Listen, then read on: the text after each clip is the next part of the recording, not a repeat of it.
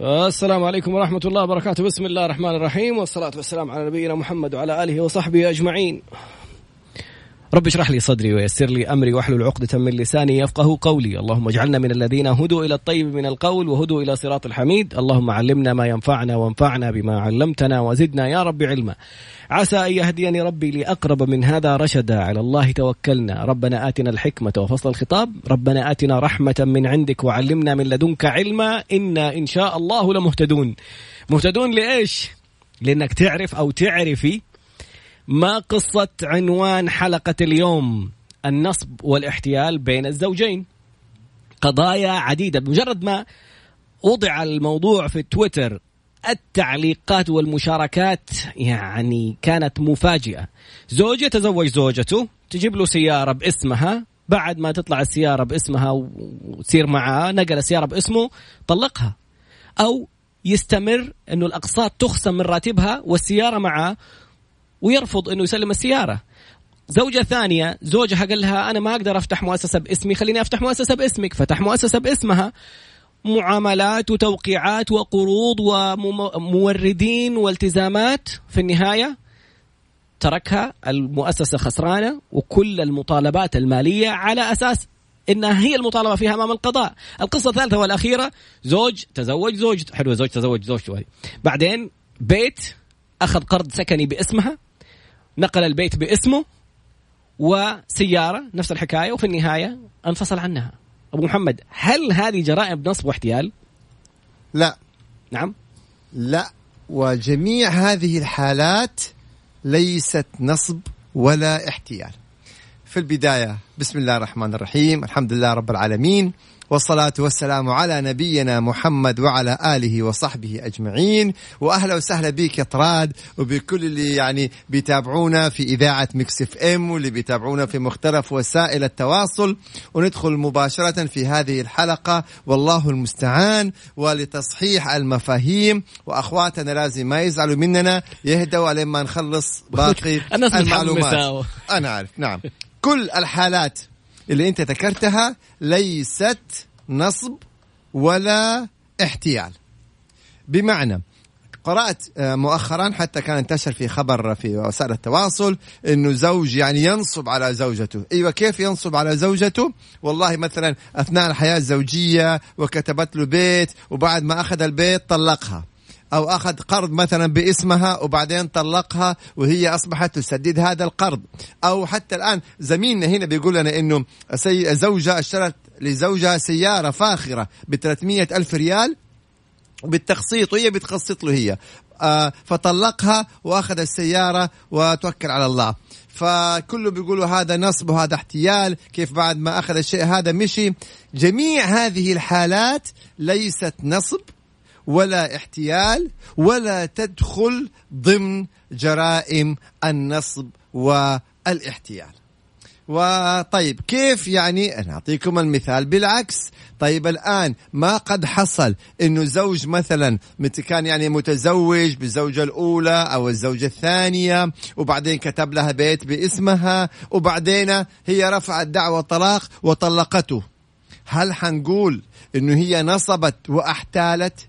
هنا إحنا اليوم قانون. قانون إذا لابد أن نفرق بين النصب والاحتيال الجريمة الجنائية اللي فيها حق عام غير الحق الخاص وبين طبعا نتكلم عن الهبة أو مثلا التفاصيل الأخرى اللي لا يدخل فيها النصب والاحتيال. لما نتحدث عن نصب واحتيال لابد تكون في أدوات للنصب وتكون في إجراءات تمت يعني إيه خلينا نقول تؤدي إلى النصب. بمعنى لو جاء هذا الرجل أو هذا الزوج وقال لها أعطيني مبلغ من المال أنا عندي شركة أنا عندي مؤسسة أشغل لك هذا المبلغ ثم تبين إن لا عنده مؤسسة ولا عنده شركة يبقى هنا هنا حيكون نصب. واحتيال. ليه؟ لأنه أوهمها بتشغيل المال وكان أخذ المال بسبب ثم تبين أنه ما عنده أي شيء من هذا القبيل يبقى هنا نصب واحتيال. سواء كانت زوجة أو الآخرين. فهنا النصاب اللي يكون في مظهره أو في أسلوبه أو أنه مثلا يدعي أنه عنده مثلا مؤسسات أو شركات أو أسهم أو كذا فيأخذ الأموال ثم يتبين أنه ما عنده ولا شيء. هذا نصب واحتيال وهذه جريمة. جنائية فيها طبعا يعني الحق العام غير الحق الخاص عقوبات يعني حتى لو رجع المبلغ حيكون في عقوبات في الحق العام. هنا السؤال هل لما كانوا متزوجين هذا الزوج أوهمها أو طلب منها هذه المبالغ عشان يعمل فيها استثمارات ثم تبين أنه غير صادق ولا عنده سجلات ولا يحزنون؟ حتقول لي لا. تمام؟ هنا يقول نحبك يا نحبك بالله يا خالد من الكويت. يا سيدي والنعم بيكم وبالكويت وبشعبها وبأهلها الكرام. والله نعم. يحفظكم جميعا يا رب إن شاء الله. فنرجع ثاني. هو لا هو اللي حصل إيه؟ إنه أثناء الحياة الزوجية حبته. وحبت تهديه مثلا بيت. أو حبت مثلا تهديه سيارة. بعد ذلك طلقها. طيب هنا ما ينفع نقول آه، نصب واحتيال. هي برضاها وبيعني كان من بكت المحبة آه، وهبته هذا البيت أو وهبته هذه السيارة أو مثلا كذا. ما يقدر يقول هنا نصب احتيال والعكس صحيح ما قد حصل إنه مثلا الزوج يعني مثلا يعطي زوجته آه، بيت أو شقة أو شيء من هذا القبيل وبعدين ترفع عليه دعوة طلاق وتطلق ما نقدر نقول نصبت عليه. هنا قانونا طبعا في العلاقات الزوجية ضحكت عليه حققت هدفها أخذت منه ماله بعد ما فلسته طلقته. أخذته لحم ورمته عظمه أيوة برافو عليك. هذا يحصل. تمام؟ هنا ما يقدر نقول إنها جريمة جنائية نصب واحتيال. وليه لأنه ما كان في إيهام وكان برضا الطرفين. فإذا طالما برضا الطرفين انتهى الموضوع. هنا لابد إحنا نكون حريصين. لأنه لما تيجي في التحقيق تعالي يا أختي الكريمة أنت لما وهبتي زوجك هذه السيارة أو اعطيتي زوجك هذا البيت. هل هو أوهمك إنه طلب منك هذا البيت عشان مشروع معين عشان استثمار معين ووراكي مستندات وسجلات وطلع غير صحيح ولا أنت محبة منه اعطيتيه هي؟ لا والله محبة منه أعطيته هي. خلاص. محبة لو أعطيته يبقى طب لو محمد لو الع... ما العكس. نستطيع. أبو العكس إحنا نتكلم لا لا لا, لا مو العكس قصدي إذا فعلا هو الآن في حالات كثير رجال يقول لك خليني أفتح مؤسسة باسمك ويسوي معاملات. جاي لها برافو آه. عليك جاي لها الآن. هذه اللي يسموها التوريط. توريط؟ برضو ليست نصب احتيال مم. ولكن ورطها توريطة على أعلى مستوى. هذا قانوني هذا محور. هذا وقانوني. أوه. وقانوني. عشان كذا اليوم الحلقة صادمة فلا بد إننا ننتبه. ليش؟ اليوم أنت لما تفتح مؤسسة باسمك تمام يا طراد؟ أو الزوجة تفتح مؤسسة باسمها وتخلي زوجها هو المدير. تخلي زوجها هو المدير آه، الوكيل تمام؟ فين المخالفة القانونية؟ أين المخالفة القانونية؟ فتحت مؤسسة باسمها وخلت زوجها المدير أو خلت زوجها الوكيل. أين المخالفة القانونية؟ المعاملات لا توجد مخالفة قانونية. المديونيات اللي ترتبت. مخالفة قانونية في هذا آه. الإجراء لا يوجد. نيجي للتوريط. هذا المحور الثاني. م. بس خلينا لسه المحور الأول. الحلقة اليوم فيها محاور يعني شوية صادمة. فنرجع ونقول إنه أعطينا أمثلة. بالضبط هذا اللي حيصير. فخلونا نتفق عشان بس نركز. أي هبة أي هبة من أحد الزوجين هدية. للزوج الآخر. من زوجة لزوجة أو من زوج لزوجه. لا يدخل ضمن النصب والاحتيال القانوني. هذه تسمى هبة. أنا بالمحبة أعطيتها البيت أعطيتها مبلغ أعطيتها سيارة والعكس صحيح. إذا فنسار الطلاق لا نستطيع أن نقول أنه نصب واحتيال. واللي راح راح. أوف. أيوه. ما في استرجاع إلا إذا جينا في جزئية أيوه. هنا نأتي إيه خلاص انتهينا من نصب احتيال. ما في ما في نصب احتيال. نيجي لجزئية الهبة. الهبة هل إنه هي ترفع دعوة؟ وتطلب العودة في الهبة استرجاع الهبة. هنا دخلنا في أحكام في شروط في, في الواهب وشروط في الموهوب وشروط في الهبة نفسها. وهل هذه الهبة كانت مشروطة مثلا أو غير مشروطة؟ هل مثلا تم التصرف في أصل الهبة أو في عين الهبة أم لا؟ فإن تم التصرف ما عاد في استرجاع للهبة أوف. بمعنى إذا أنا وهبت زوجتي بيت. باعته. باعته وأخذت فلوسه. ما ينفع. أجي أقول لا خلاص. رجعي لي البيت اللي بعتيه. إذا تم التصرف في أصل الهبة أو في عين الهبة ما تسترجع. قضي الأمر والله من بدري. أنت بتعطيهم حل. أما إذا ما تم التصرف في أصل الهبة يبقى نأتي للشروط الأخرى. طيب أنت ليه تبغى تسترد الهبة؟ هل هي مشروطة؟ هل في أسباب؟ إذا هذه تفاصيل. في هبة مشروطة؟ هنا بي طبعا. هنا بيقول لو سلمت مال أمانة والزوج أخذ. والله لو نسجل الأسئلة تعطونا ورقة طراد أسئلة مرة كثير. تمام. إيه؟ الأمانة هذا موضوع آخر طبعا. هل هي يعني تعطيه على سبيل الأمانة أو على القرض نثبت التقاضي القضايا المالية؟ هذه حندخل آه، بين أمر الله تعالى. بس عشان نركز إذا الجزئية الأولى أو النقطة الأولى أو المحور الأول أي هدايا بين الزوجين قضي أمرها ولا تعتبر نهائيا إيش؟ ولا تعتبر نهائيا قضايا نصب واحتيال وما كتب كان غير صحيحا في بعض الصحف وفي بعض الأخبار. إذا أحد الزوجين أعطى الزوج الآخر بيت سيارة ذهب أي شيء بمزاجه وبعدين صار الطلاق ليس بنصب ولا احتيال والأصل أن لا يحق له استرجاع هذه الهدايا أثناء الزوجية إلا إذا كانت هبة وندخل في الشروط وسبب العودة هذا موضوع ثاني. فعشان تتهادوا بين بعض ركزوا. أي هدية ترى استرجاعها صعب صعب صعب. وانت اديتهم حل اللي ياخذ هدية على طول بيعها واشتري بفلوسها شيء ثاني. مثلا انتهى الموضوع تماما. وإذا كانت هدية فلوس أصرفها وإن شاء الله الأمور يعني طيبة بأمر الله تعالى. هذا إيش؟ هذا فيما يتعلق بالشق الأول اللي إحنا وضحنا الفرق بين النصب بين الأزواج وبين لا الهبة والهدايا بين الأزواج. حتى وإن تم الطلاق فما حيكون في شيء مسترجع ولا ندخل في جزئية نصب واحتيال. هذا إيه الجزئية الأولى. طيب نأتي الجزئية الثانية. زي ما تفضلت يا طراد لو أن الزوجة أخذت قرض باسمها وسلمت قيمة هذا القرض للزوج فالزوجة هي المسؤولة أمام الدولة والزوجة هي المسؤولة أمام البنك. ولو طلقها زوجها ترى هي اللي حتسدد. أمام الجهات الرسمية ولا حينفعها إنها تقول والله الفلوس أعطيتها لزوجي. انتهى الموضوع. فأنت أنتبهي. تمام؟ في هذه يا أختي الكريمة أنتبهي في هذه الجزئية. ممكن بعدين لا يعني لو صار الانفصال ترجع هي على زوجها ترفع قضية وتقول أنا كنت أعطي له القرض وهل هو كان قرض ولا هبة؟ دخلت في تفاصيل. فالتعاملات المالية بين الزوجين يعني لازم تعرفوا الحقوق والالتزامات اللي عليها وبعدين أنتوا تقرروا. أكبر مشكلة بتحصل يا طراد وهذه قضية إحنا تولين حصلت معانا. سيدة كانت تعمل في قطاع خاص براتب يعني متوسط.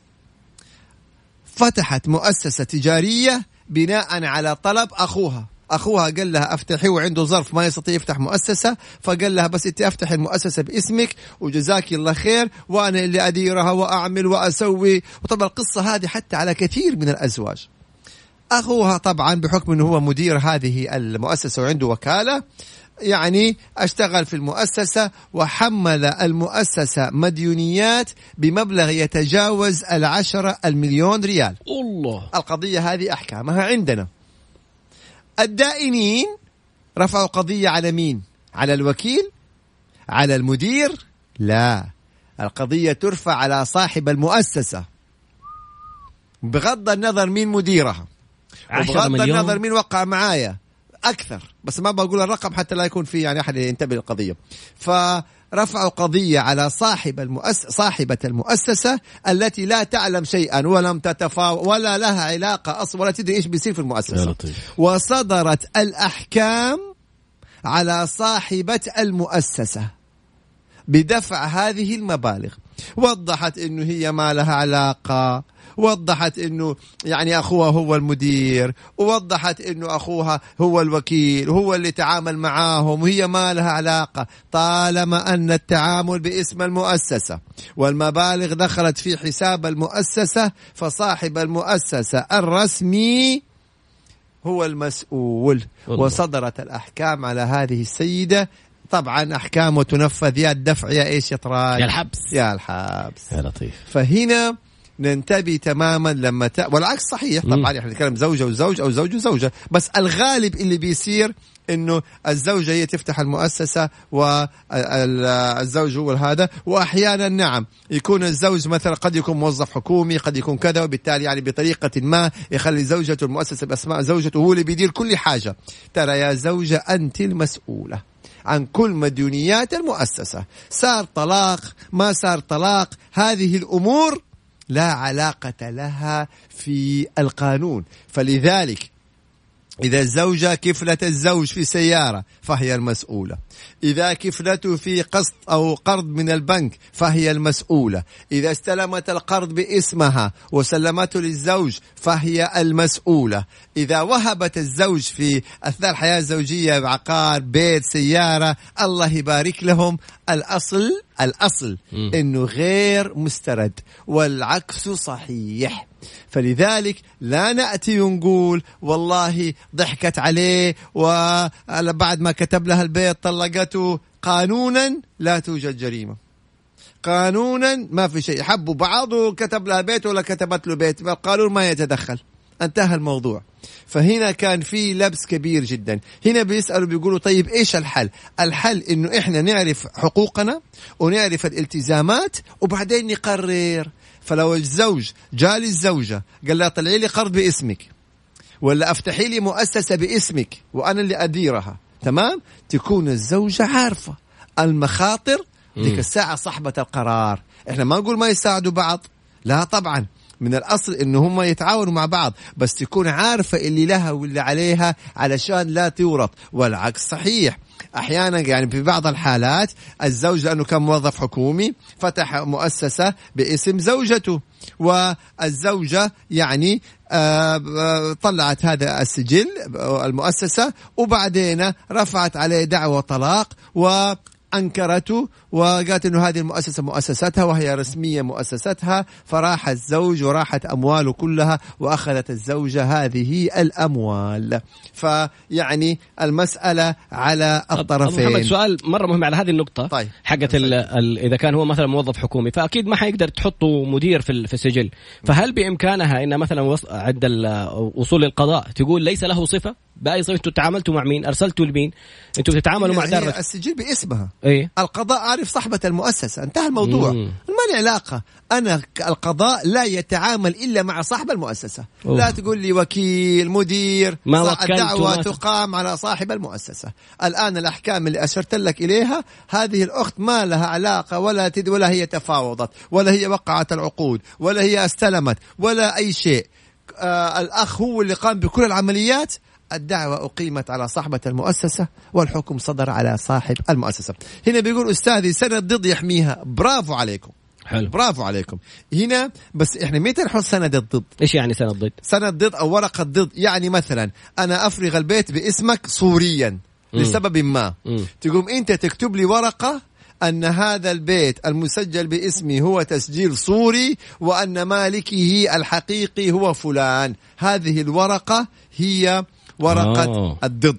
اسمها ورقة الضد عشان تحمي حقوقها. حاتكلم يعني أقدر أقول المؤسسة بيقول العبرة ليس في المؤسسة العبرة في الوكالة. خطأ خطأ خطأ. المؤسسة قد يكون لها مئة وكيل وقد يكون لها مدير ومئة نائب مدير وقد يتغير كل يوم مدير. العبرة في التقاضي الدعوة تقام ضد المؤسسة. إلا إذا كان وكيلا تجاوز حدود وكالته تجاوز الصلاحيات يبقى هذا مسألة هذه مسألة أخرى.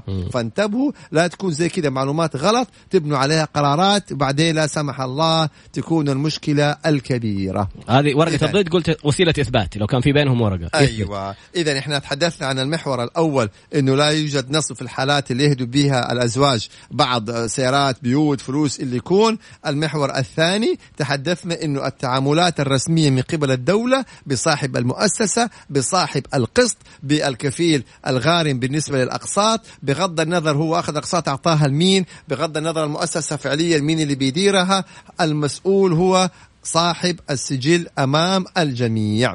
طب. هذه المسألة جدا مهمة. لو كانت المؤسسة باسمي أو السيارة باسمي كزوجة هل بإمكاني إني أنا أسترد السيارة؟ وسيارتي طبعا. برافو إذا كانت المؤسسة باسمك فأنت تستطيعي إنك تفصلي المدير تستطيعي إنك آه، تلغي وكالة الوكيل تستطيعي السيارة إنك أنت تطالبي باستردادها لأنها باسمك. طبعا برافو.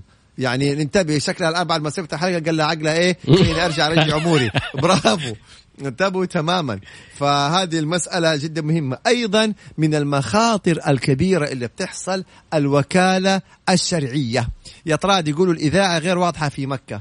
هذه انتبهوا لها يعني الإخوان اللي بيتابعوا. حملوا تطبيق Mix FM مباشرة على جوالك أو ادخل على Mix FM SA dot com. اسمع من جوالك وانت ماشي حتى لو نزلت من السيارة.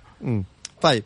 يعني هنا بيقول أنا محامي واستغل الوكالة كانت عامة وسجل علي مخالفات سيارة وأنا يا غافل لك الله لكن حلت المشكلة. الحمد لله. فهنا نرجع نقول الوكالات انتبهوا من الوكالات.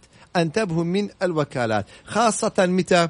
خاصة لما آه، يتوفى مثلا رب البيت أو الأب أو من هالقبيل فيأتوا الأخوات أو الأخوان ويوكلوا أحدهم بالبيع والإفراغ وقبض الثمن والورثة. نعم. في هذه الحالة آه خلينا نقول إنه جميع إجراءات هذا الوكيل صحيحة. أوف. حتى لو تقولوا إحنا عملنا له وكالة بس ما قلنا له يبيع.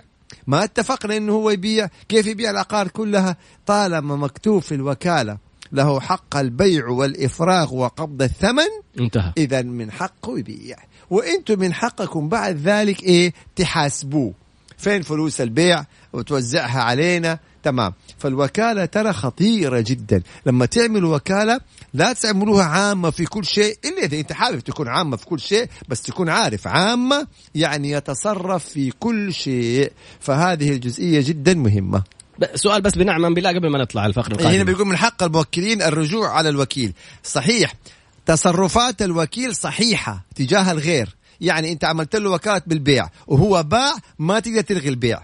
لأنه باع بموجب وكالة صحيحة. بعدين أنت ترجع ترفع قضية على الوكيل تقول له حاسبه فين فلوس البيع؟ زي كذا. هل ورقة فننتبه. هل ورقة الضد تمنع البيع العقار؟ لا. أوف. آه ورقة الضد لأنه لسبب بسيط جدا. أنا اليوم إيه؟ مشتري. رحت لطراد. طراد صاحب الأرض بموجب الصك وبموجب الأوراق الرسمية. وأفرغ لي طراد بيعا صحيحا. إيه؟ اذا البيع هنا تم. أوكي. تجيني تقول لي لا هو طراد كان في ورقة بيني وبين بين زوجته. ورقة ضد مثلا أنا المالك الأصلي. هذه دعوة تقام تمام وتثبتها وبطلان البيع. يعني حندخل في تفاصيل. الفقرة القادمة. والله الموضوع نعم. شائك. لا بعد. تفاصيل كثيرة خطيرة. بعد قليل إن شاء الله. يلا. عدنا مرة أخرى والمستشار القانوني المحكم الدولي المحامي خالد أبو راشد حلقة نارية. النصب والاحتيال بين الزوجين. عرفنا في البداية هل هو أصلا نصب واحتيال ولا لا. أرسل رسالتك وسؤالك على صفر خمسة أربعة ثمانية ثمانية واحد واحد سبعمية على الواتساب. صفر خمسة أربعة ثمانية وثمانين واحد واحد سبعمية. ادخل على انست... على تويتر لايف آه، خالد أبو راشد أو إنستغرام لايف طراد بسنبل أبو محمد. طيب الآن هنا في أسئلة. ما هو سند الضد وعقود السلف بين المتزوجين. طيب. عقود سلف ما إحنا حنقولها الآن. سند الضد نرجع نقول. اليوم لسبب ما طلب أحد الأطراف أن يكون مثلا إيه أن إفراغ البيت باسمه. تم تسجيل. يعني أنا وطراد الاخير أنا وطراد تمام؟ جيت أنا قلت له يا طراد أنا حأكتب البيت باسمك. هذا بيتي وملكي ولكن أنا حأفرغه باسمك. لأي سبب ما؟ طيب البيت أمام الدولة باسم طراد. وتراد لو توفى بعد عمر طويل الله يحفظه ويسلمه الورثة على البيت باسم مورثهم هياخذوا البيت. طيب أنا كيف أضمن حقي؟ ففي هذه الحالة إذا أنا أفرغت البيت باسم طراد يقوم طراد يكتب ورقة ويذكر فيها أن هذا الإفراغ اللي باسمي هو إفراغ صوري وشكلي وأن المالك الحقيقي يبقى خالد أبو راشد وأنه هو المالك وكذا وكذا وهذا إبراء للذمة. في هذه الحالة لو طراد حب ينكرني حب ياكل علي البيت حب يعني يتجاهلني أقوم أرفع عليه قضية وأقدم هذه الورقة لعل وعسى إيه إن شاء الله تعالى أن هي تثبت حقي في هذا المنزل. تضحك ناوي نية أنت؟ لا لا غير آه. الاتهامات هذه اللي أنت جالس تحطها نقول لو لو فرضا لو. فرضا. أنت من يوم التوضيحات هذه أحمد أرسل رسالة يقول دفعت أقساط الشقة في الأردن والبيت باسمها كيف أضمن حقي؟ دوبك تسأل يا أحمد. دوبك تسأل يا أحمد. يلا ألحق وخليها تكتب لك إقرار إنه البيت اللي باسمها هو صوري وهو مسجل تسجيل صوري وأن مالك البيت الحقيقي هو أنت. برافو. شوف هذه الأمور أنتبهوا لها يا شباب. هذه الأمور أنتبهوا لها. فالآن القضية الدائمة التي تتكرر اسبوعيا منذ عشرات السنين. تكون هي تعمل مثلا مدرسة على سبيل المثال و تاخذ راتبها وتعطيه لزوجها علشان يبنوا بيت والبيت يكون باسم الزوج عشان الصندوق عشان القرض أي شيء من هذا القبيل. فبعد ما ينتهي البيت يقوم زوجها يا يطلقها يا يتزوج عليها. هذا السؤال يعني إيه؟ اسبوعيا. فهنا كان المفترض إنه تنكتب ورقة بين الطرفين إن هذا البيت المسجل باسم الزوج هو في الأصل مشاركة وشراكة بين الزوجين. كل واحد بنسبة مثلا 50% وكذا وكذا. لازم نضمن حقوقكم بالمستندات. مم. المشكلة يا طراد إنه بين الأزواج يقول لك هذا زوجي وهو يقول لك يا أخي هذه زوجتي واولادي والأمور. طيب ما هو يعني هو الطلاق بيصير بين الأزواج ولا يصير آه، بين الناس اللي مو متزوجين؟ بيصير بين الأزواج. طب الأزواج لما كانوا متزوجين كان برضو محبة ويحبوا بعض وكذا وكذا. وبعدين يعني دخل الشيطان وصارت المشاكل وصار الطلاق. وقتها ما ينفع إنه كنا نحب بعض وكان واثق فيه وكنت واثقه فيه اللي حينفع شيء واحد. دليل.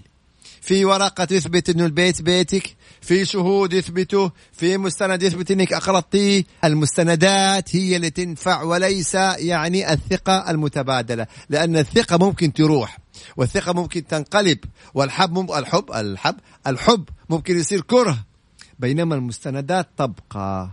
الإنسان يموت والدليل يبقى. الله. الإنسان يفنى والمستند يدوم. كبير يا محمد. شفت المصطلحات اللي طلعت هذه؟ والله هذه حاجة كذا جات إلهامية. يعني سبحان الله يا طلع حاجة الله. عجيبة والله. طيب.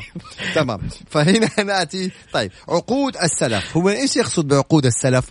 يعني وهذا شيء ممتاز إنه آه أيوه تحياتي لك وتراد معك. سعدد مهندس سعدد لما الله حبيبنا يتابعنا. الله يجزاه خير يا رب إن شاء الله. فطيب عقود السلف أو يقصد الورقة التي تثبت القرض. هذا شيء ممتاز جدا. بمعنى لو زوج سلف زوجته فلوس أو زوجة سلفت زوجها فلوس أو حتى من غير المتزوجين. يا أخي اكتب ورقة.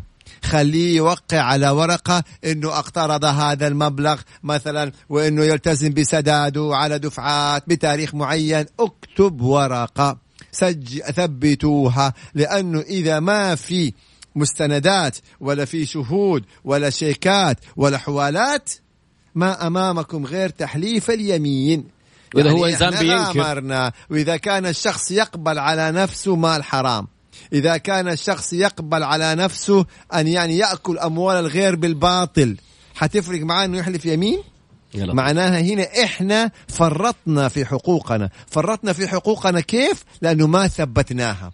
وفي قاعدة شرعية المفرط أولى بالخسارة. إحنا فرطنا. تسلف ناس فلوس كاش وما تثبت؟ تكتب بيت باسم فلان وما تاخذ ورقة تثبت إنه هو يعني في الأصل إنه هذا ملكا ليك؟ فأنتبهوا لهذه الأمور. إلا الشيء الصعب جدا إذا فتحت مؤسسة باسمك وسلمتها للغير كمدير ولا كوكيل. هنا ما في مجال. أنت يا صاحب المؤسسة ورطان ورطان.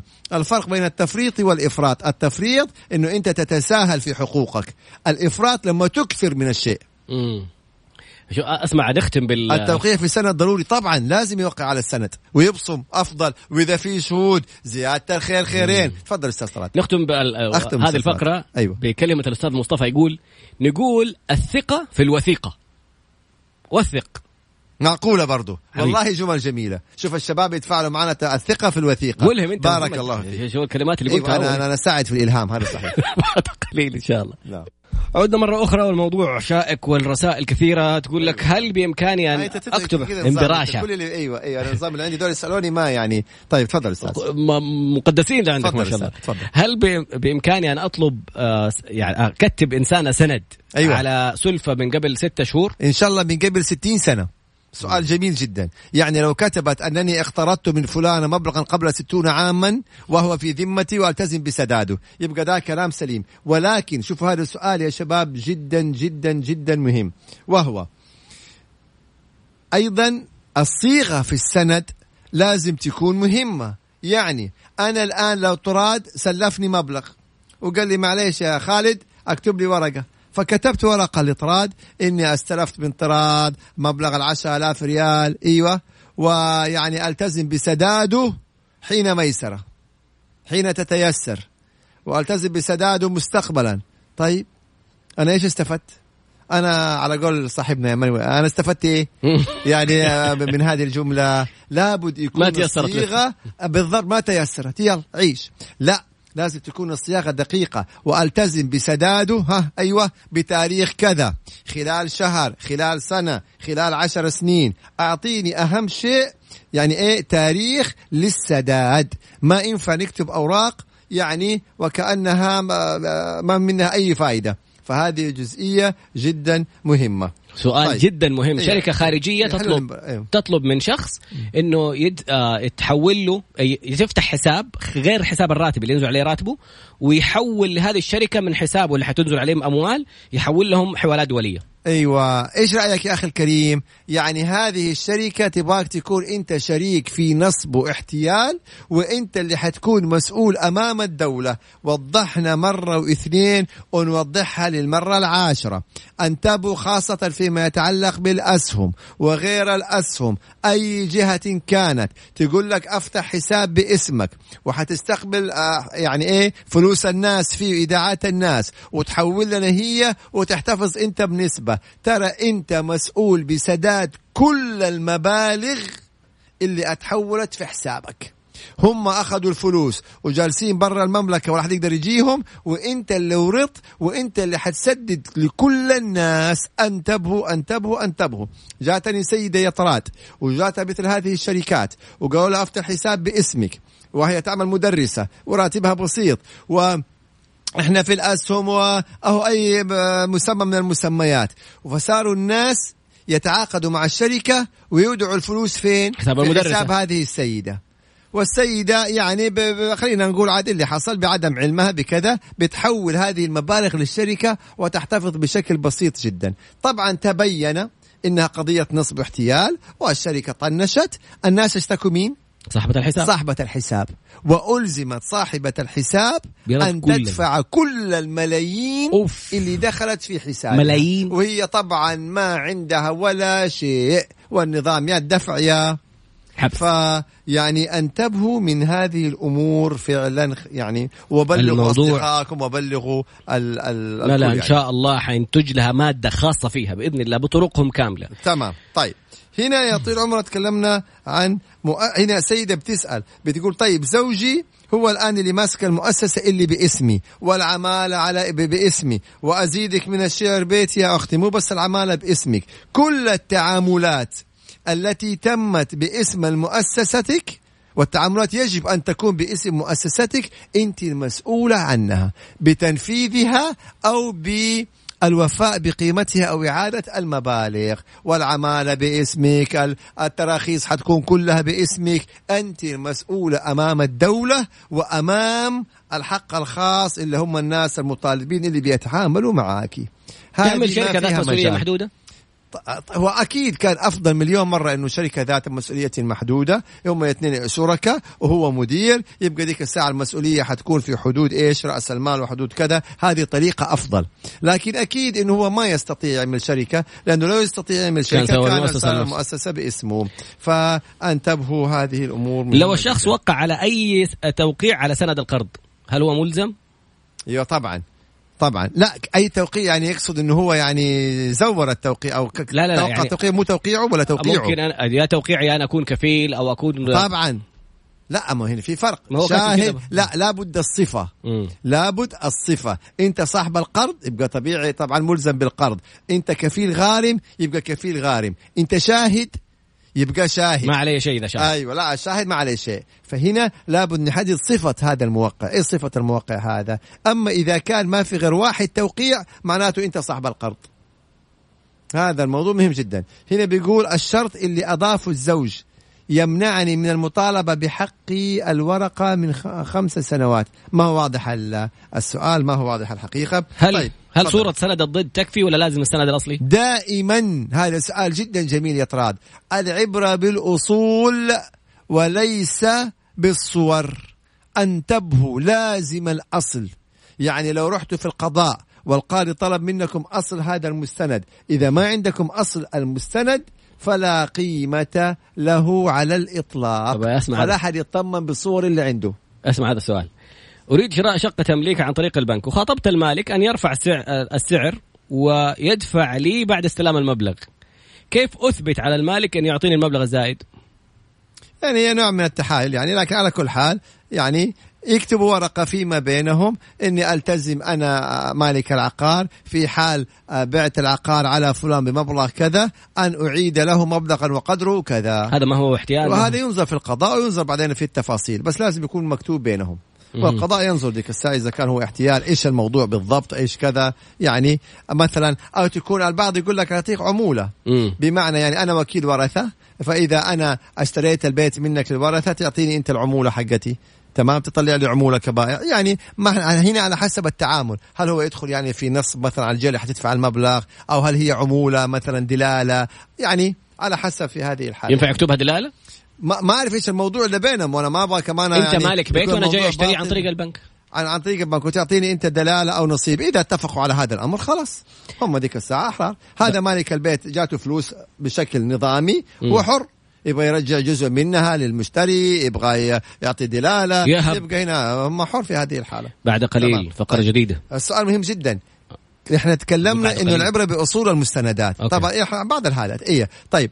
وقلنا الصور ما لها قيمة. طيب كيف يكون أصل؟ إيش المقصود بالأصل؟ اللي توقع الورقة اللي توقع عليها. المطبوع. المطبوع بالكمبيوتر. هل اللي عليه ختم؟ هل اللي عليه توقيع؟ هل لازم ورقة؟ هل في مواصفات معينة؟ طب الصورة لو وقعت عليها؟ نوضح لكم هي بعد الفاصل. كبير محمد. إيش المفاجات الجميله لا لا اليوم اليوم قوي اليوم. فنان اليوم. عنيف. عودة مرة أخرى في فقرة ما قبل الأخيرة مع المستشار القانوني المحكم الدولي المحامي خالد أبو راشد. سؤالك على الواتساب 054 88 11 700 054 88 11 700 أو على تويتر أكتب خالد أبو راشد على إنستغرام أكتب طراد باسنبل أبو محمد يلا طيب بس ال- عشان ال- عشان أسئلة الأصل الناس. أيوه الأصل والصورة أيه. طيب فهنا إحنا قلنا إنه العبرة بأصل المستندات، الصور لا قيمة لها، طيب كيف يكون أصل المستند؟ ال- هل هو المطبوع مثلا على الآلة؟ هل هو بخبط ورق معينة؟ هل هو المكتوب بالخط؟ لا، أصل المستند هو اللي عليه توقيع. أي ورقة عليها توقيع هذه أصبحت أصل سواء كانت مطبوعة بخط اليد إن شاء الله ورقة من علبة مناديل كذا كرتونة تمام؟ إذا أنت وقعت عليها هذه أصبحت أصل. إذا بصمت عليها هذه أصبحت أصل. حتى إذا كانت صورة صورة عقد صورة إقرار ووقعوا عليها أصبحت أصل. اذا الأصل الفرق بين الأصل وبين الصورة التوقيع أو البصمة. ورق عليها توقيع أو بصمة هذه صارت أصل. بغض النظر ما هي أصلا صورة كانت تمام. ورقة مطبوعة وكل شيء وما عليها توقيع أو بصمة ليست أصل. والعبرة دائما بإيش يا شباب؟ بالأصل بأصل المستندات. هنا النفقة السابقة. إيش المقصود بالنفقة السابقة؟ النفقة السابقة قلنا إذا تطلقت مثلا زوجة مثلا يعني من خمس سنوات واليوم رفعت قضية. إذا هي في الأصل أنه لها حق في النفقة السابقة اللي من تاريخ الطلاق إلى تاريخ رفع القضية الخمس سنين اللي راحت ثم نفقة شهرية مستقبلية. إذا المستقبلية من الاسم للمستقبل والنفقة الماضية من تاريخ الطلاق إلى تاريخ رفع القضية. تفضل أستاذ. في سؤالين شخص يقول أنا كنت مدير فرع سجل لشركة. والشركة هذه عليها أحكام تنفيذية. الحكم التنفيذي بتجميد حسابات الشركة. هل أستطيع أن أصعد الحكم التنفيذي إلى تجميد حسابات الأشخاص؟ هذا السؤال الأول. والسؤال الثاني كيف أزيل اسمي من السجل التجاري؟ ما حد يبغى يزيل اسمي من الشركة. سايبيني أنا نفسي في المدير. هنا يقدم استقالة بيقدم لكن بالنسبة لي دائما الشركة لها ذمة مالية مستقلة عن المديرين. مم. فمن الصعب جدا إنك أنت ترفع قضية على الشركة وبعدين تيجي تقول دفعوا المدير. لا الشركة لها ذمة مالية مستقلة. إذا كانت شركة إيش؟ ذات مسؤولية محدودة. مم. أما إذا كانت شركة تضامنية فنعم. الشركاء مدير غير مدير إذا كانوا العبرة بالشركاء ملزمين بدفع الأموال المدير ما له دخل. حتى في أموالهم الخاصة إذا كان المدير شريك تضامني طبعا حيكون ملزوم مم. فإحنا هنا العبرة ليست بالمدير العبرة بنوع الشركة مهم. ذات مسؤولية مضمونة آه مضمونة ذات مسؤولية محدودة لا يحق لك أن تقاضي المدير تضامنية يبقى تقاضي الشركات. لذلك إحنا دائما بنقول لما أنت تتعامل مع شركة وهذه ناس جزئية جدا مهمة مو مجرد شركة شركة لا تتعاقد معاها مبالغ كبيرة. انتبه إذا شركة ذات مسؤولية محدودة ترى لو ما أعطوك المبالغ لو ما أوفوا معاك حتقاضي الشركة. الشركة إذا ما لها أصول إذا مجرد سجل على ورق واحد فرع مستأجر ممكن فلوسك تضيع. فتقولي طب أنا كيف أسوي؟ أتحقق من هذه الشركة ومن سمعتها ومن أصولها ومن إمكاناتها المادية عشان لا تورط وتقول راحت فلوسي. والبعض يقول يا أخي إيش القانون هذا اللي ما يحمينا؟ شركة تأخذ فلوسنا وتصفي شركة تأخذ فلوسنا ونجي نقاضيها ما عندها شيء. لا هذا مو خطأ في القانون. القانون واضح ونظام الشركات واضح وضح لكم كل شركة إيش التزاماتها. أنت ليش ما اطلعت على نظام هذه الشركة وتحققت قبل لا تتعاقد؟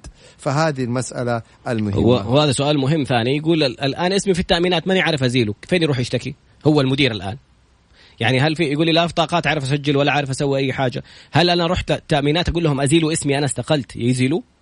أنا أقول أفضل طريقة نعم. ممكن. يروح للتأمينات لو أنا قدمت استقالة وأطلب يعني إيه إزالة اسم من التأمينات وأكيد التأمينات حيوجهوه. طيب إذا زوجة معلقة سنتين وبعدها فسخ الشيخ العقد النكاح هل يحق لها مطالبة سنتين المعلقة فيها؟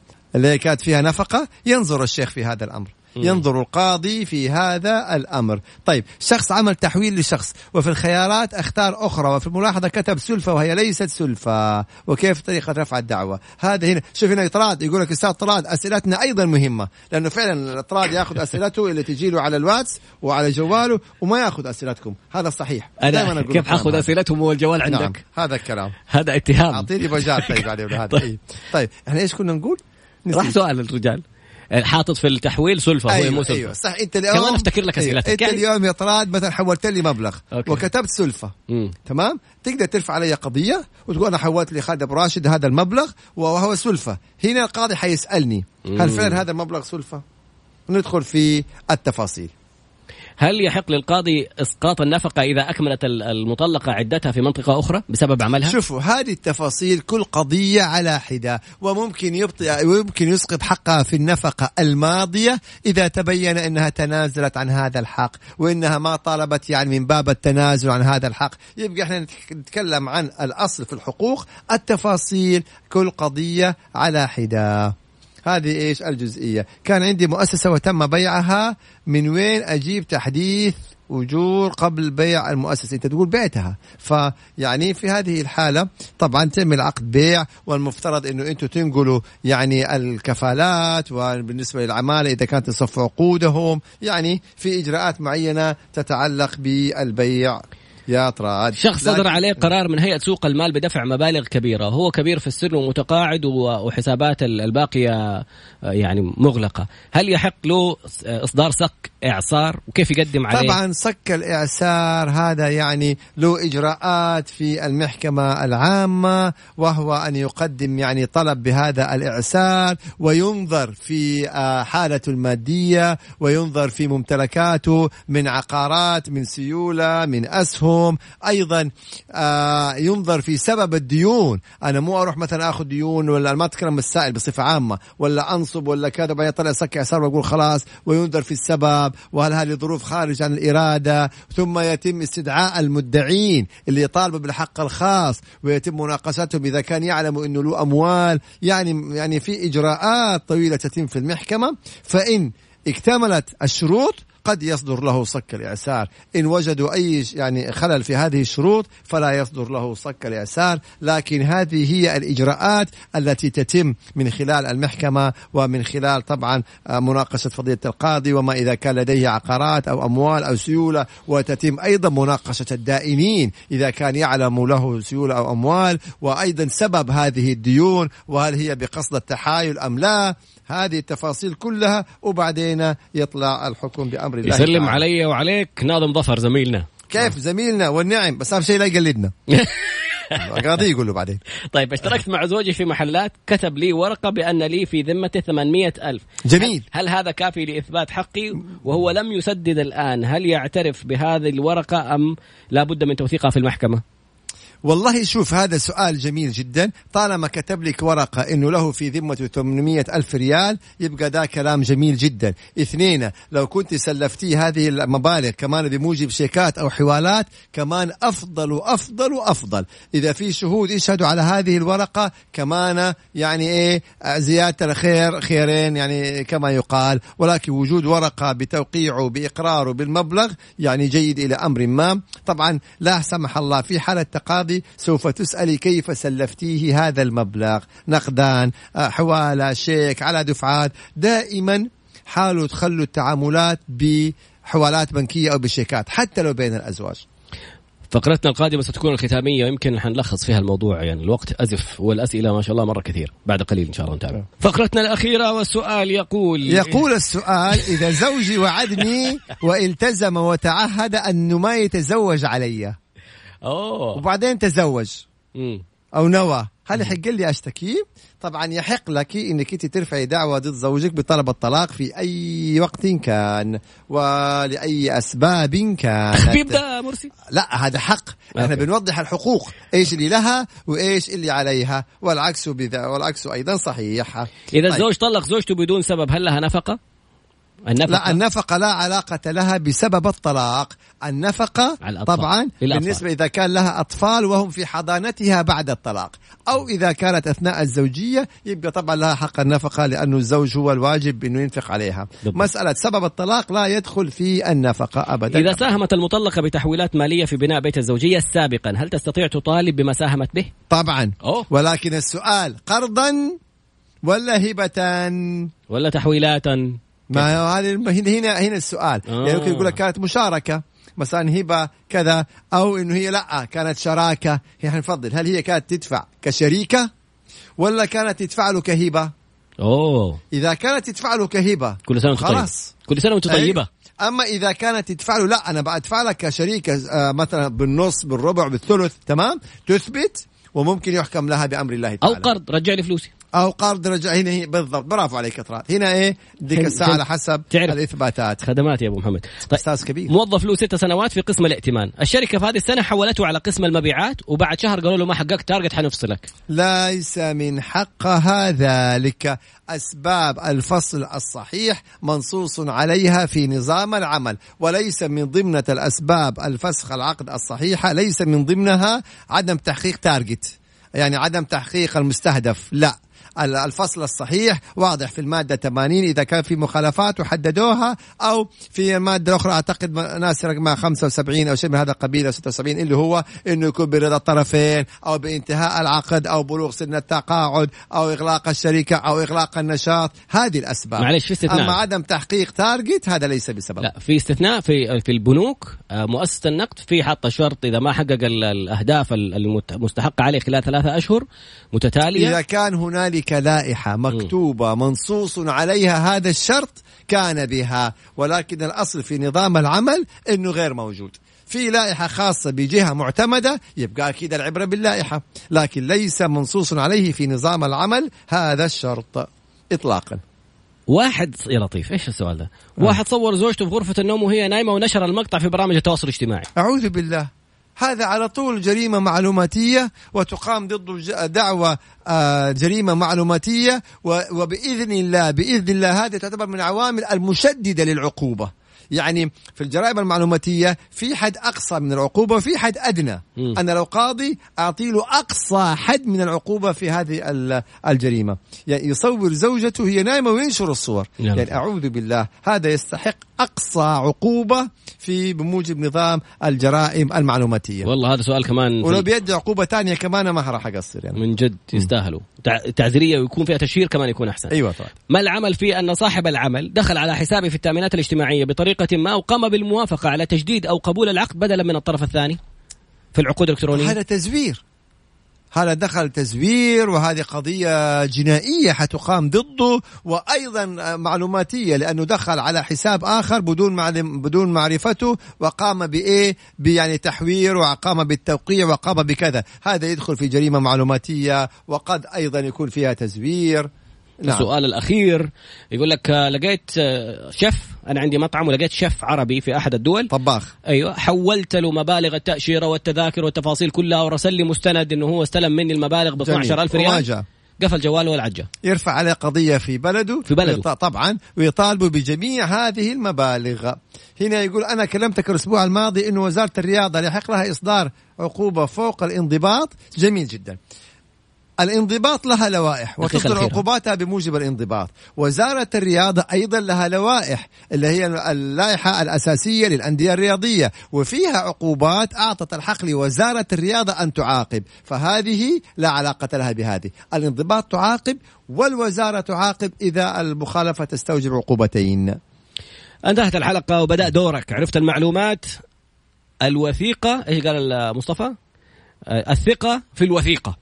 يعني وثق أي صح. حاجة تتكلم فيها وليس في الأشخاص ورانا كلام قالت كلمة جداً. كلمة مهمة موضوع إنه والله هذه ما بيننا ثقة ونزعل الشخص اللي واثق وعارف إنه هو إنسان سيسدد ويلتزم هو اللي يكون حريص إنه يثبت هذه زوجي. يطلع على جوال زوجته إيميلاتها إذا برضاها الحمد لله رب العالمين. إذا مو برضاها فلا يحق له الدخول بدون موافقتها. سبحانك اللهم وبحمدك على أشهد أن- الجوال طبعا. سبحانك اللهم وبحمدك أشهد أن لا إله إلا أنت أستغفرك وأتوب إليك. يدخل على الجوال هذا يعتبر شكرا يا طراج. شكرا لك وللسادة المتابعين. نلقاكم إن شاء الله تعالى في الحلقة القادمة ونتمنى لكم أيام سعيدة دائما يا رب. في أمان الله. شكرا.